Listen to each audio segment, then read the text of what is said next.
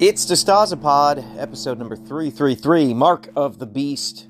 I guess in this case, a half sized beast, a very small beast. What do we have to talk about today? I don't know. I don't do any prep work here. Let me assure you, it's going to be a great episode. Uh, questions, which I have answers to.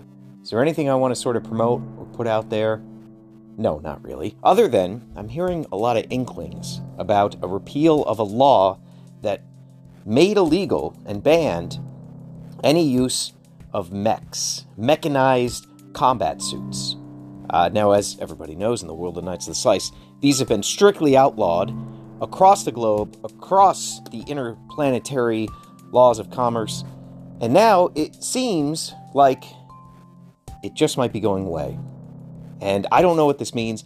There could be some pretty bad ramifications. I think there is good reason why we do not have uh, mechs, and we have laws on the books that prevent uh, private or public ownership of said mechs. Uh, it becomes a very real arms race between civilians and government officials alike. So uh, I'm personally in favor of a very restrictive process and uh, a, a banishing of all mechs. But it does seem like legislation is turning, and uh, at some point in the future, this might be a very grim question we have to answer for ourselves, so strap in for that. Uh, with that out of the way, let's tackle some questions.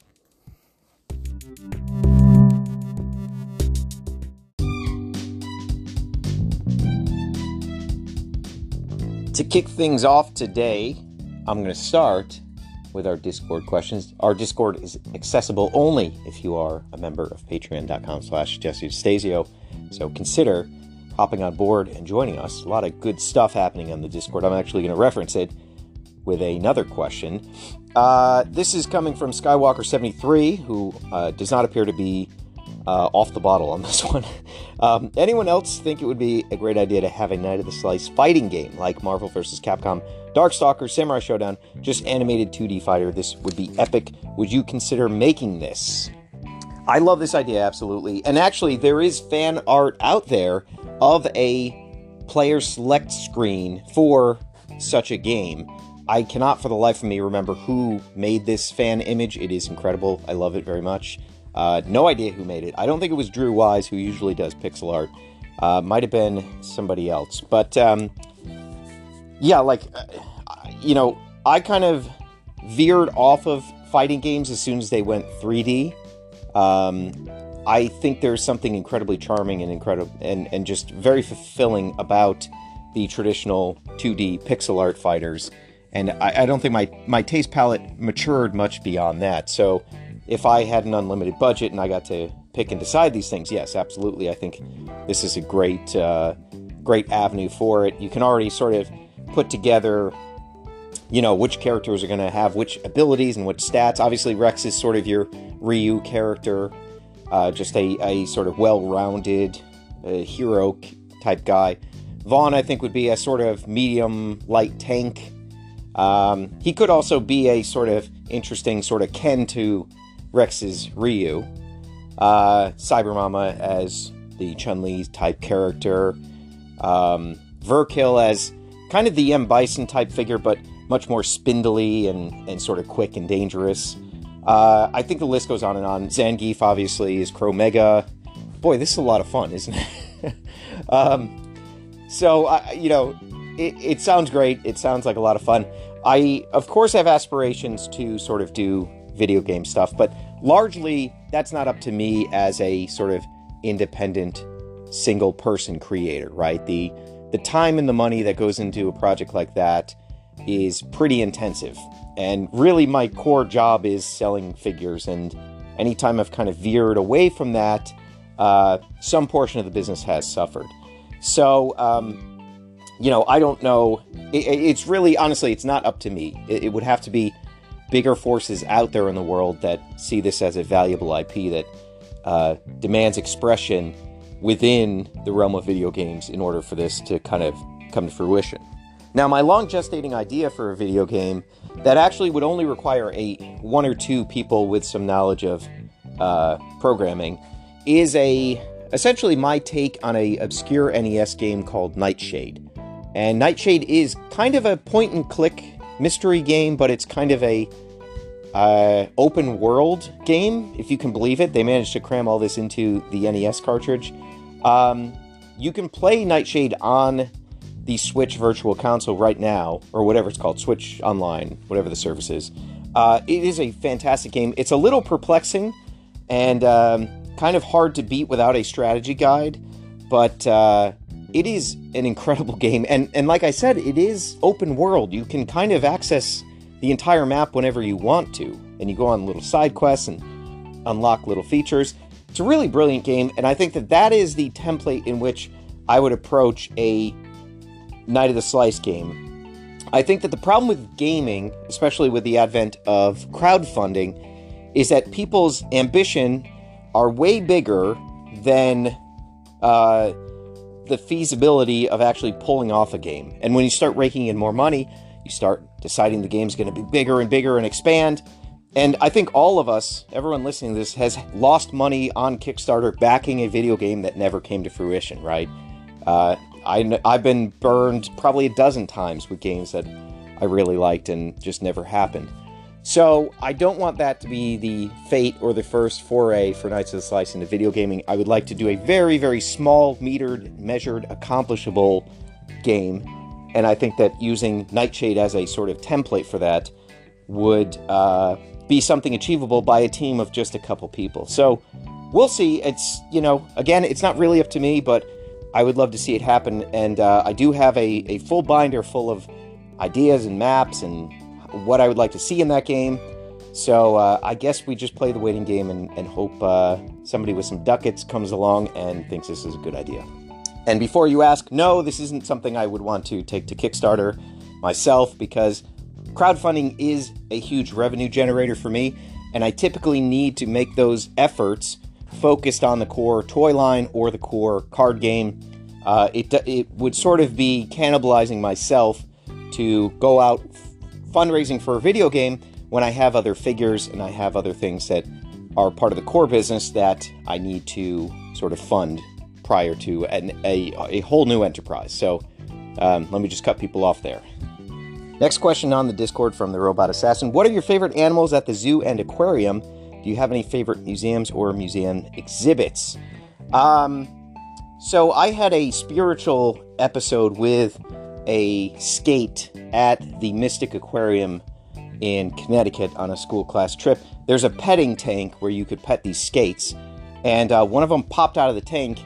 I, have told this story before, but it, it uh, you know, they have mouths on either side of their underside, and it made what I thought to be an attempt to communicate to me. Now, in all likelihood, this is just the air uh, being sucked into the mouths and the mouths moving and that mimicking sounds like talking. But uh, it was a, a pretty profound experience for a young kid to have, uh, so much so that I was branded with the, the uh, skate or ray mark upon my chest uh, when I joined the, uh, the Assassin's Brotherhood of the, the Ray Battlers. But that's, I mean, I've told this story a million times, so uh, so I, I definitely think I gravitate towards the aquatic features, but I do love all animals at a zoo. Um, primates I could watch endlessly. Uh, just the, the whole experience of a zoo generally is, is pretty great. I was thinking also, you know, a lot of people shit on Florida, and uh, rightfully so. As a former Florida man, I can I can say that it is usually deserved.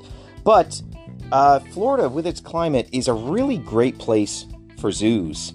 And there are some fantastic zoos there.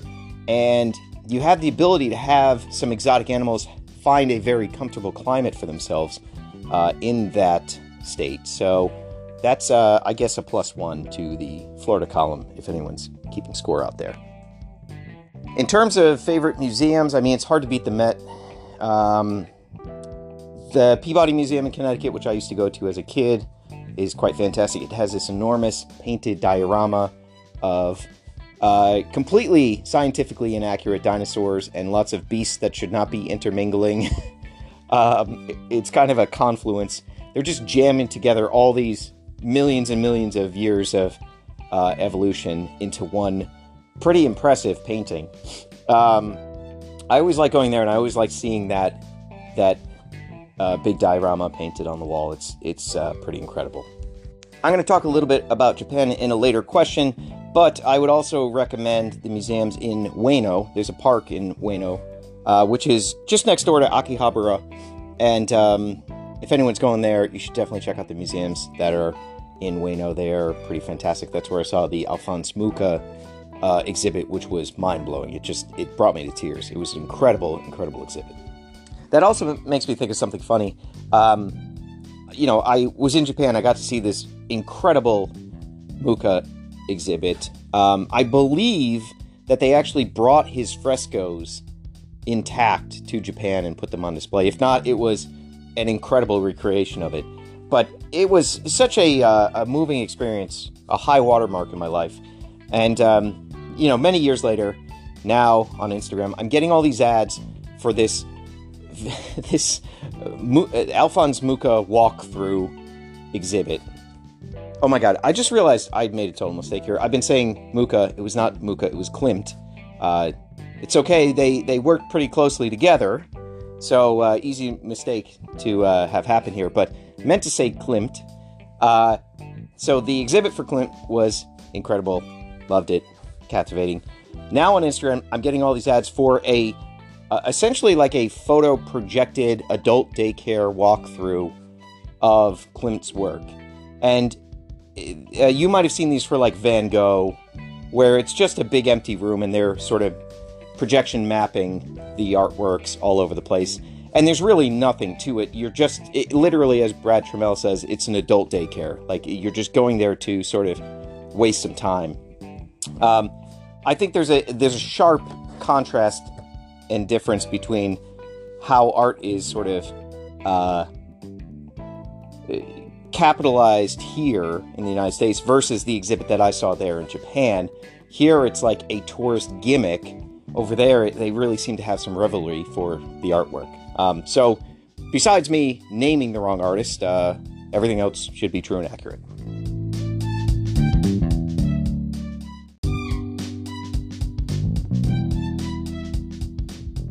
Okay, heading over to patreon.com slash Stasio for our exclusive Q&A thread. First up is Gordon McKinnon Hall. We have a special guest answer from the craftsman himself. Very excited about that. Uh, Gordon asks, How do you gather good feedback on your artistic output so you can improve your craft? I feel like social media tends to be a great place to share stuff, but most feedback is just a like or something being called shit if you're unlucky. Uh, the craftsman chimes in here, and I think he, he makes some good points, so I'm happy to share this. Uh, I'm not going to attempt to do the craftsman voice. It's just not my thing. I like this question. Okay, sorry. I tried it a little bit. I like this question too, says the craftsman. Social media is a tricky one. There's a tendency to be too nice, not critical enough, or to critique for the sake of having something to say, particularly in a public platform. The best advice I've received on projects has come from talking directly to professionals who are out there doing the thing you're trying to accomplish. Someone like Jesse D, for example, gives great advice, seasoned with experience, not based on anecdotes. There's no end to the what about this idea questions these guys probably get, but when you've already done the groundwork, as it sounds like you have with artistic output, and come at them with some substance, you'll often get good feedback in return. Sorry for getting long winded, sort of just felt like I could relate to the question. Thank you, Craftsman. Feel free to chime in anytime. By the way, if you guys aren't following his Patreon, you're out of your mind. It's uh, pretty good. Steady Crafting. Look it up. Follow him. Follow him on YouTube. He's making some great content out there. And uh, truthfully, the the the scourge of Z Star 7 on everyone's ears is largely the fault of the craftsman who uh, inspired me to buy a teenage engineering pocket operator, which led to me buying more and more synths and forming the band and now torturing all of you. So you can thank him for that. Um, Look, Craftsman is 100% on. I, I think that, um, one, Gordon already takes advantage of this, but our Discord is a great place, right? And Gordon is posting photos every day. He's out there working on the craft, and uh, he's steady crafting, if you will. And it's it's fantastic. Like I love seeing how Gordon has improved, and it seems like every picture he puts out there, he's improving more and more. But he is right. There is a limit to social media platforms in that you're either just kind of getting a like or you're not, or you're getting sort of negative feedback, which is, you know, pretty bad and discouraging. Um, what I would say is your best opportunity is going to be face to face with peers. And now I know Gordon does a local life drawing class. Go out for a drink with everybody afterwards. Just invite everybody, pick a place nearby, go sit down, trade sketchbooks, look, look at other people's artwork. Even if there's no professional critique going on there, even if you don't, you know, you don't have any advice for anyone else, that simple process is incredible and it's going to make you a better artist just by vibes alone, right? Just getting in the zone with other people. Uh, you know, life drawing is fantastic, but it can be a little stuffy. It can be a little clinical and impersonal. So I always try to go out and, you know, breathe the same air as people afterwards. I think that that is a crucial part of becoming a better and better artist. The other thing that I think could be a massive benefit for somebody like Gordon is going to Artist Alley at even a tiny little local convention. Um, more often than not, like a, a good sizable show um, will have an Artist Alley, and you know there are touring comic artists that just grind out on the road all the time. Rack is one of them. Like uh, you know, our good friend Robert sets up at so many different shows. So I think honestly just going and buying something from these folks and and saying, "Hey, could you take a look at my sketchbook? I'm I'm trying to get better at my craft." Um, I think that would be hugely beneficial uh, to somebody in Gordon's position that's putting in a lot of work and has a lot of sketches to show somebody. The other thing I would advise is everybody that's coming to Toy Pizza Con should absolutely bring a sketchbook, bring some of your work Show everybody that's attending. Show, see if you can corner Matt Dowdy for a couple minutes. Pick his brain. See if David White can take a look at your sketchbook. Get these guys to maybe do a doodle in your sketchbook. But, you know, Toy Pizza Con is not just about selling exclusives or, you know, the commercial aspect of it. It is also about the community aspect of it. So I would certainly encourage that. Um, final thing I would say is find out if there's a drink and draw or ink and drink or drawing club that meet at bars in your local area. There's one here in Beacon. I know Erwin Papa runs a great one in LA. I know there's one in Chicago. Like, there are sort of bar nights that uh, focus on this too, and I think that's another great resource. And again, part of the process is just getting ingrained and getting familiarized with other artists and practicing the craft together. Uh, the critiquing and the the sort of bouncing ideas off of people that will come in time the first step is kind of establishing that rapport and getting familiar with people. I think sometimes that can be kind of the hardest part. I would also say, uh, personally, you know, having run many life drawing classes and and sort of uh, offered my limited understanding and expertise to the people that attend the classes and, and sort of giving critiques and help them. I gotta say, Gordon, you're on the right path. Uh, you know, just keep doing what you're doing and that is going to produce a lot of results. Uh, you just may not be able to see them up so close and at this moment in time. And for anyone that is just starting off on this path that Gordon has been on for a few years and they really want to get into drawing and get better, the single biggest advice that I gave Gordon that he has taken to heart is going to life drawing classes. This is the fundamental first base of any career or aspirations in art. You just got to do it. The human anatomy is something all of us need to learn. And once we do, it informs every other aspect of design, illustration, cartooning, regardless of what the pursuit is. Having an understanding of the body and its symmetries and its ability to fold in on itself is the key to the universe as far as I'm concerned. So, if you're just about to embark on being creative, that is the number one thing you need to do. Find a local life drawing class. If you're not sure where to start, find the nearest community college, the nearest school, uh, you know, of higher learning. Uh, it, undoubtedly, these universities and these these community colleges will have something along these lines. So uh, that is square one, which Gordon is now a few years down the path of, and has really shown uh, pretty remarkable achievements there. Next up, our good friend Lance Tomimoto is exiting the Tomimoto Zone and entering the Japan Zone. He's going there for the first time next week. He wants to know uh, Toy Cats is closed in Akihabara. Are there any other must hit stores in the area? Thanks. So, as I mentioned before, I like to stay in Ueno because it is a walkable distance from Akihabara, which anybody like me is going to want to spend uh, uh, quite a bit of time in Akihabara. Um, uh, Toy Cats, uh, I don't think it was in Akihabara. They they might have moved and had a new store, but I would say look up Toy Cats Ishii on Instagram and just message him. I believe he moved and has a new store. Um, and I, I have found Ishii to be just a incredibly warm, welcoming, very friendly guy. You can tell him I sent you, and um, just ask him where, you know, what what he's doing now. I think he has a new store. Uh, if I'm not mistaken, it used to be near. I remember we walked from Broadway Nakano to go to his store, uh, but I know that store closed, and I think he moved.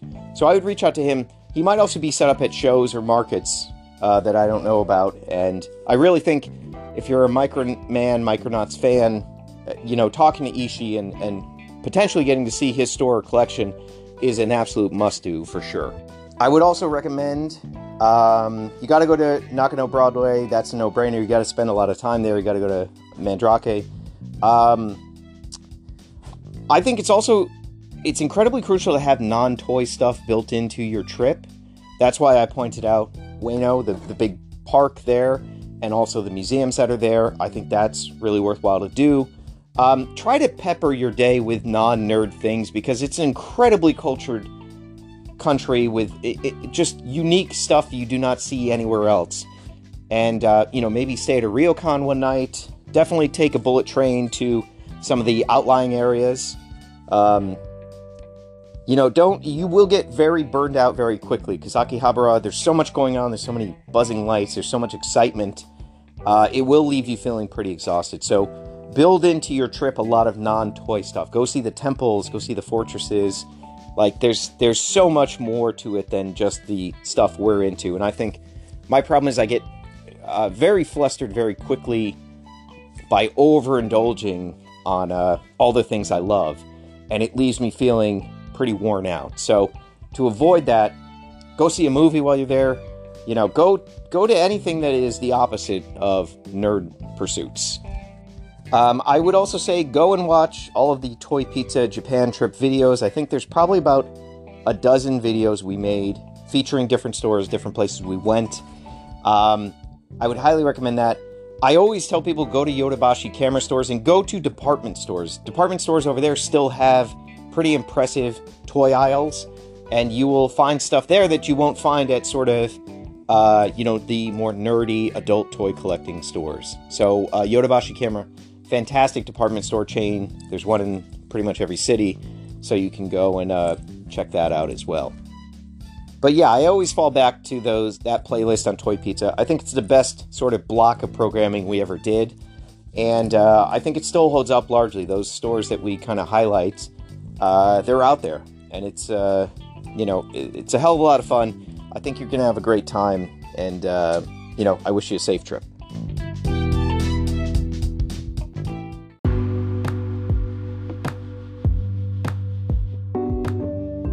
Next up, Philip Barrara playing with my Atom Boy figure makes me sorry, takes me back to playing with my Jazwares Mega Man, specifically the figure you were a part of.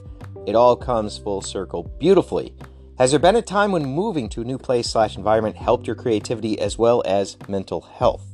Um, so, briefly, the name Atom Boy itself is obviously a nod to Astro Boy.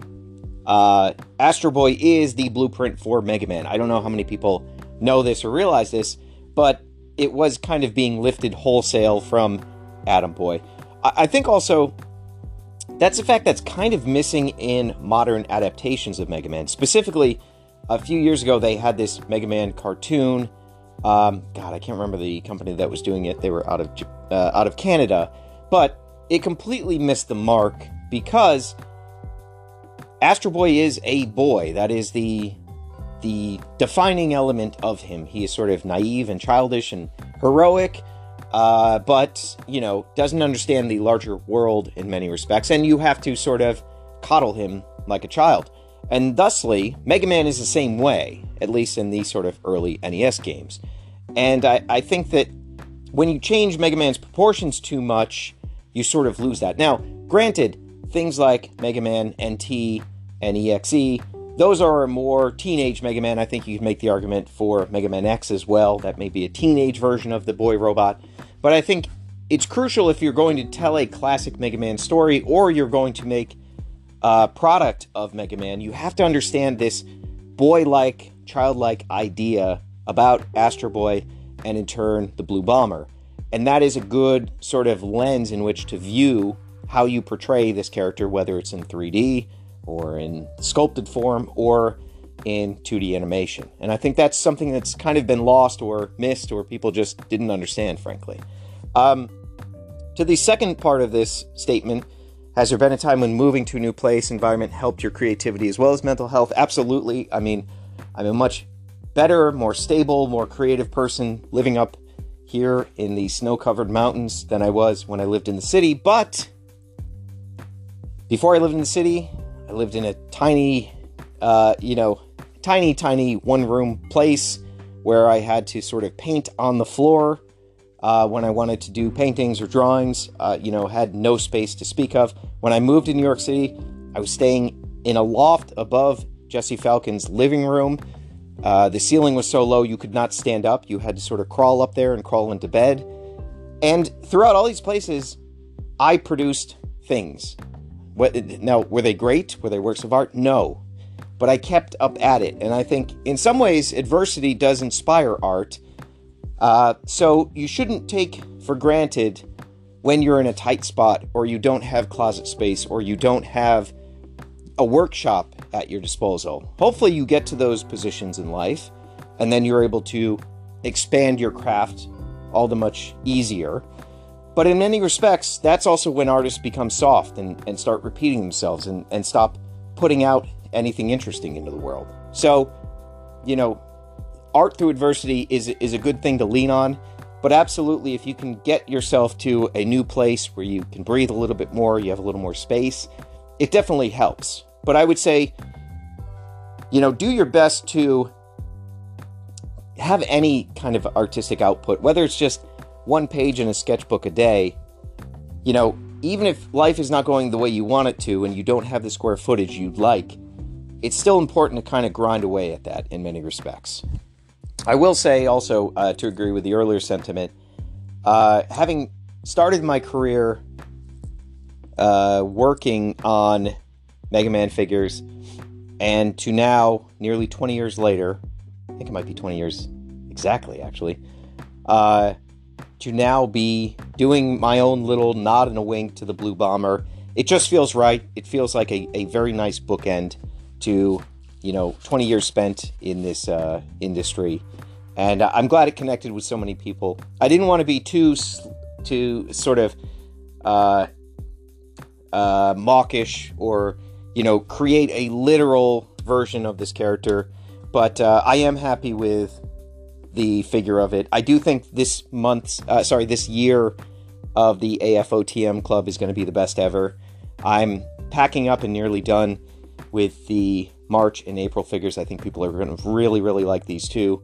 And uh, I just feel like we're firing on all cylinders. So it's nice to go back to where it all started, to imagine myself as a kid again with some Cernit clay, just making a Mega Man and baking it in the oven and it, it crumbling almost instantly. You know, it's kind of nice to get back to where it all started and, and to keep your eyes on that little fire you had when you were that age. You know, I, I'm trying my best to preserve that fire and infuse it with every creation I put out there. And uh, I'm thankful that people, you know, appreciate that and uh, and receive that notion. What a joy it is to be comprehended.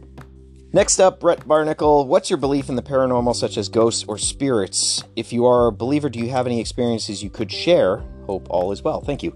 Um, I think I've talked about it before, but I, I believe I grew up in a haunted house. Uh, my house was built, my childhood home was built, I want to say in the late 1700s.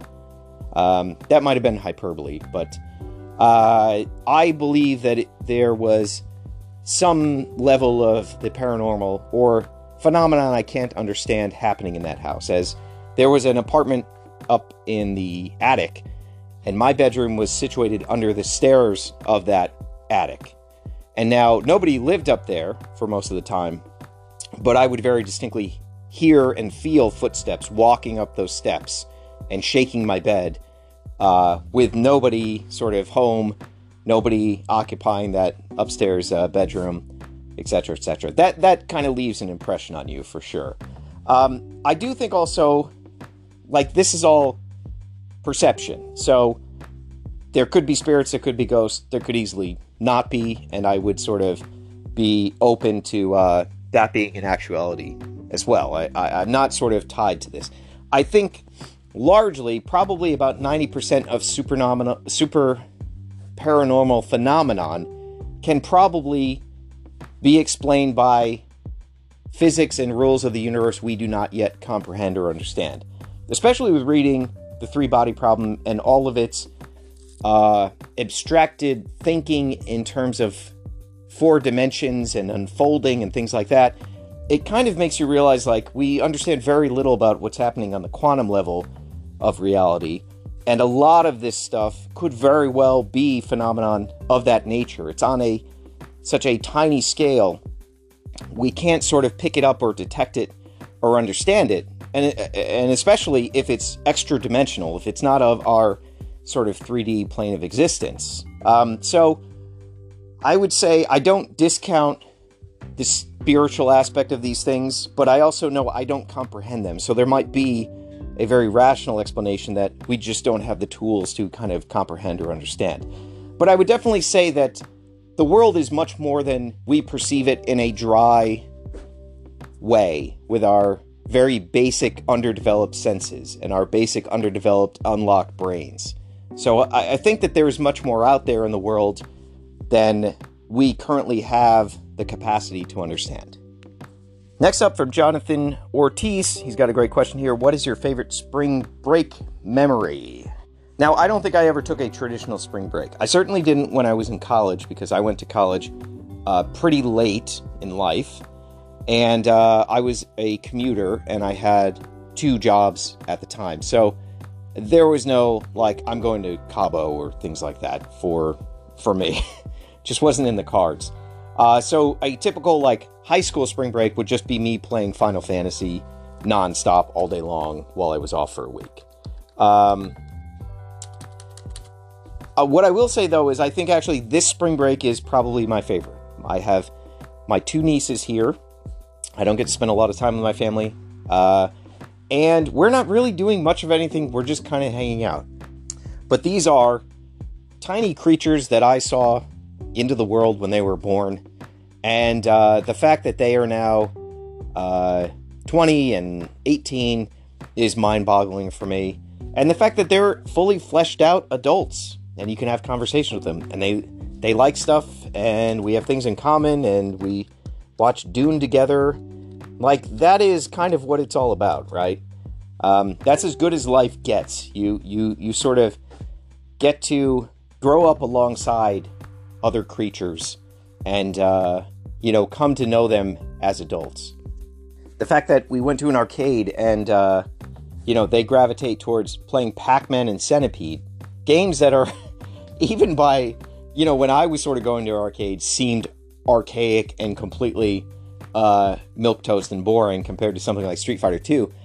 They're into it, you know? I think there's something really wonderful it kind of marks the passage of time. It, it, it's a consistent thing that kind of grounds you and gives you some reality to uh, you know a world that really feels quite overwhelming and crazy a lot of the time. So I would say this one has been pretty fantastic, and you know, um, I do not fear for this younger generation. I think that they're they are made out of much stronger stuff than my generation and, and every generation beyond that, and they are facing realities that I never had to. I, I had a very comfortable upbringing, for sure, uh, as did most of us. Um, and I think that these kids really, they have no choice but to take the reins and do dramatic things and change the way things are done. And uh, I have an extreme amount of hope for that. I see it within them. They, uh, you know, they just have to deal with reality in a way that we never had to. We were very sheltered and comfort, uh, comforted, and um, you know, it, it uh, gives me hope.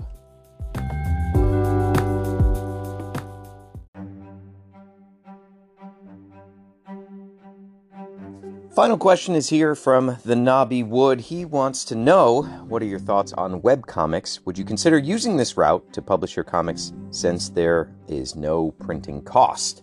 Um, so, uh, to answer the former part first, uh, I'm kind of experimenting with that with the Jagged Age. Now, I, I do think I'm going to do a physical copy of the Jagged Age manga just because I really like having uh, physical copies.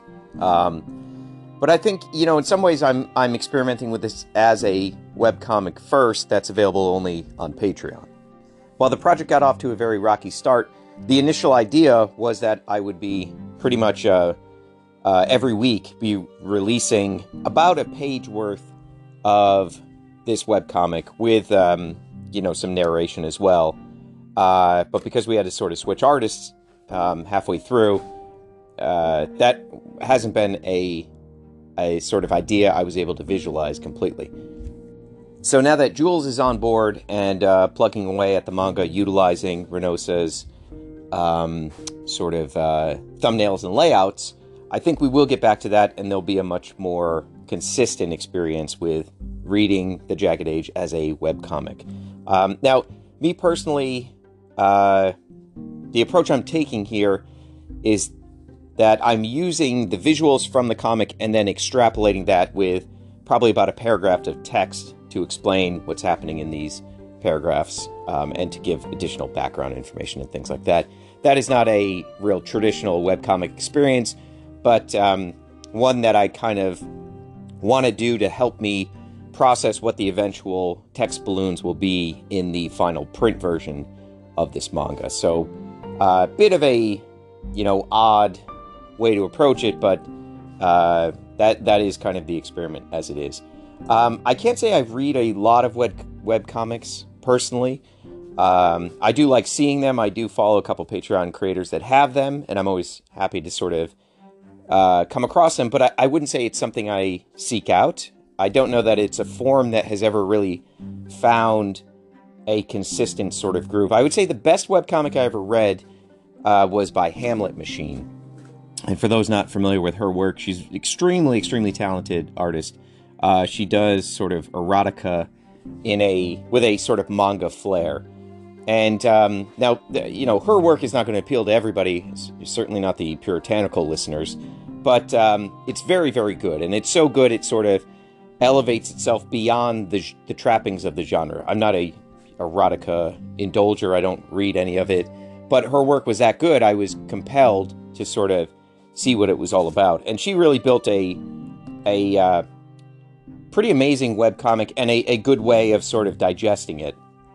Um, so uh, you know, outside of that, I don't have a ton of experience there, and I think I'm I'm kind of a physical print type of person. So you know, I, I think in some respects, I'm kind of figuring out the answer to this question as well in real time. That being said, I have been enjoying the Nobby Woods webcomic, which uh, I think he just showed the first page or two of, and you guys absolutely should check him out on Patreon. It's well worth it. Uh, before we go today, I wanted to kind of think about something in real time, and uh, I thought it might be an interesting experience here. So, I was thinking to myself, you know, this world is littered with reboots and everything is recycled and rehashed, and we have stopped producing new ideas as a society, and certainly more acutely so in pop culture. Uh, but with the new trailer out for the newest incarnation of Teenage Mutant Ninja Turtles, Mutant Mayhem, uh, I find myself not having the same sort of reaction to Turtles being rebooted once again as I do to nearly everything else in the pop culture landscape. And I'm curious why that is. And I think what I've narrowed it down to is the fact that when I first got experienced or sort of came to un, to sort of uh, came across Ninja Turtles, let's say, in the wild. Um, it was the toy line. I went to KB Toy at the West Farms Mall, and there was a turtle figure of a line I'd never seen before, wearing a red bandana with cool sais, and this beautifully vibrant backer card, and all these weird creatures on the back. And I had never heard anything about Ninja Turtles prior to that point. So I grabbed this single solitary solitary figure there was Raphael. Um, and that began my journey into the world of turtles. Now, uh, obviously, pretty soon after that, the Saturday morning cartoon debuted. Uh, the I, w- I would come across the Mirage comics at flea markets and tag sales. Uh, that group, uh, you know, that sort of adaptation, or I guess that source material, scaring me. It was it was obviously very edgy and uh, well above my uh, young tender years. Uh, but then also the Archie comic, which I did read. I think the first comic I ever bought with my own money was the first appearance of Leatherhead in the Archie TMNT comics. Uh, and then also, you know, you have uh, the toy line, and as I already mentioned, and the cartoon, as I already mentioned. So, right off the bat, there were four conflicting sources of Ninja Turtles in my life. Um, and I kind of liked all of them. Again, I was a little scared of the Mirage uh, offerings, but they were all radically different from one another. There was no real consistency in the look or the styling or anything like that. And these were four pretty major components of a intellectual property that were widely available on the marketplace at the same time. And then a few years later, you get the live action film, which also was a, a pretty crucial part of uh, you know the rise of Ninja Turtles, and also a pretty radical departure in many respects. So there was never like a one consistent vision of Ninja Turtles uh, that I digested. It was always these conflicting, different views and different proportions and different. Uh, you know, did they have eyes or not? Did they, you know, uh, did they all have red bandanas or did they all have multicolored bandanas? Um, and I think part of that, you know, in many respects, Ninja Turtles was a modern franchise in many respects because adaptation and reimagining was part of the game from the get go, right? Like, it did not reach its widest audience with the Mirage comics, certainly not. And so it had to be reinterpreted uh, many times over to reach its biggest audience. The Playmates uh, toys and the Playmate sculptors were creating a lot of the characters that were then owned by um, the sort of uh, that may not be true, but the producers of the cartoon, or, or rather the IP holders, as it were. There's not a lot of uh, intellectual properties that can can claim that pedigree, where you have actual toy designers sort of coming up with things like Ray Fillet, and then those being integrated into, say, the Archie comics or uh, other things like that. Truly, like a a unique genesis of a brand. It's also worth noting those early days featured two key creative people in small ancillary roles, but still pretty significant roles that would go on to really inform me as a designer and as an artist and as a creator. Uh, one of those being Peter Chung of Aeon, Fu- uh, Aeon Flux. Yeah, that's okay. That's a Freudian slip right there. Uh, Aeon Flux. Um, he storyboarded the intro, which is an incredible piece of animation, still holds up to this day, as well as did a lot of the early character designs. Um, uh, Peter's influence on my work is obviously, you know, uh, uh, omnipresent and, and easy to pick up on. And uh, he is actually on Patreon, as I've mentioned before. You guys should be following him. Although he posts very rarely, when he does, it is pretty incredible stuff and uh, worth checking out. So you have uh, Peter Chung contributing to the early visual language of how the turtles appear, uh, you know, in 2D animation. And then you also have a young 17, 18 year old kid getting hired by Varner Studios, and his first project being the Ninja Turtles toy line for Playmates. That kid is Phil Ramirez, friend of the show. Phil Ramirez, of course, would go on to be one of the architects of Marvel Legends and uh, did a ton of incredible sculpts for the very early Toy Biz X Men figures. Obviously, the influence of both the Aeon Flux, Peter Chung's work, and the early Toy Biz uh, figures I mean, I owe an enormous debt to both of those things. So I think, in some respects, also, a lot of cartoons previously were just handed to lifers that did cartoons. You know, uh, if you if you watch any Toy Galaxy uh, programming, which by the way, Toy Galaxy on Patreon, you can follow them. Um,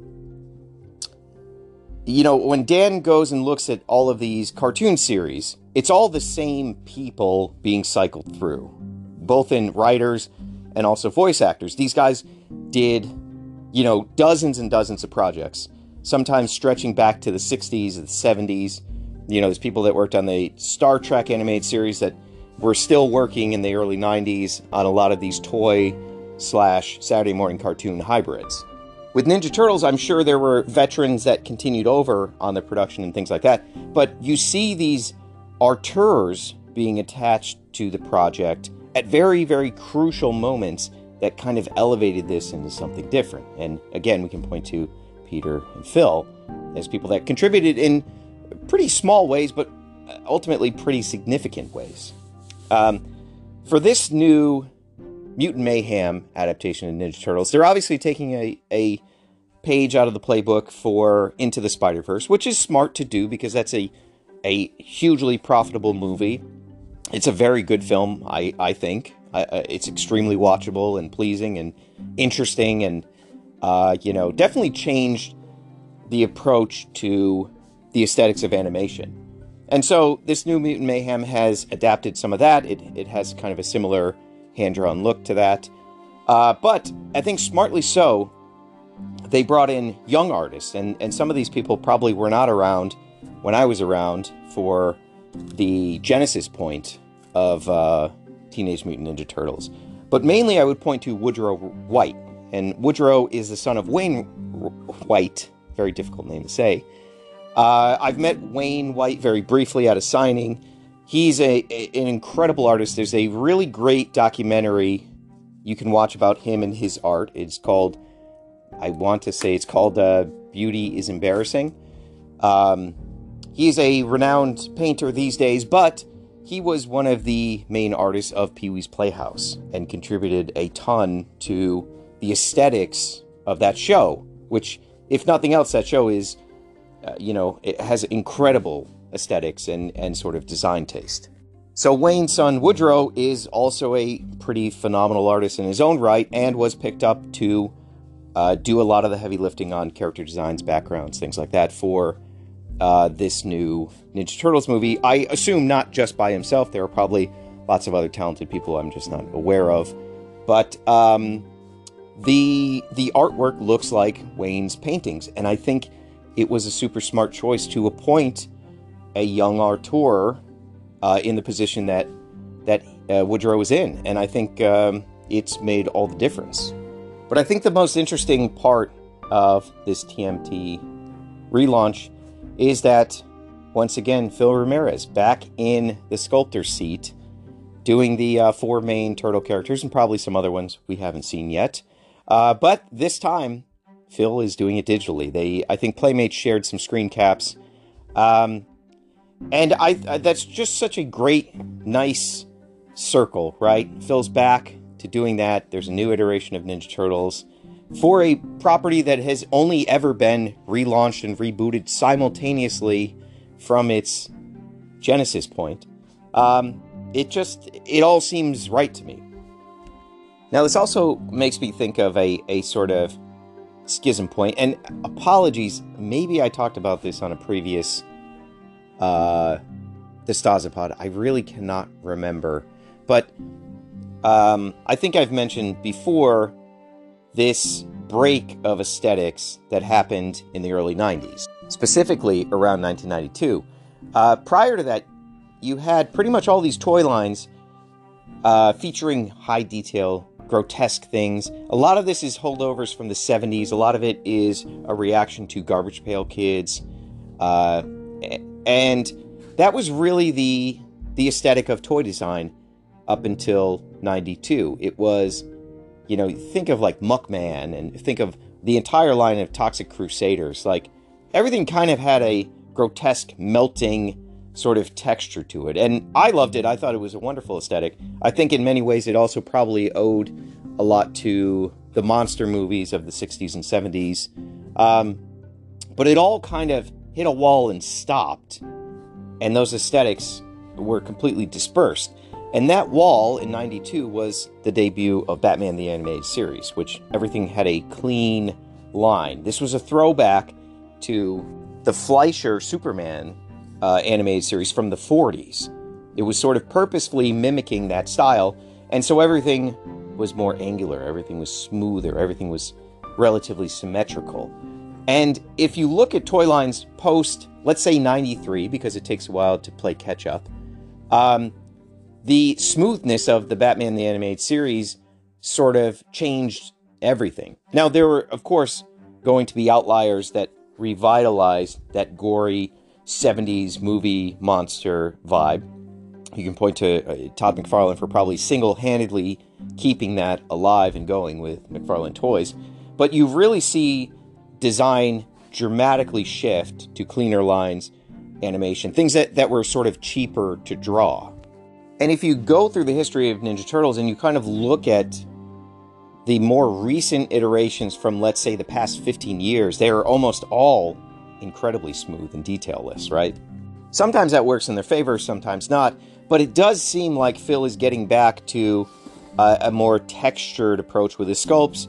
But also, I, I, think, you know, the film itself has a lot of texture. It has a lot of, uh, you know, pencil lines and ink splats and things like that. So, uh, you know, it's always interesting to see how the visual language of these things kind of morphs and reacts to phenomenon within the culture and then kind of contracts and, and, and comes back.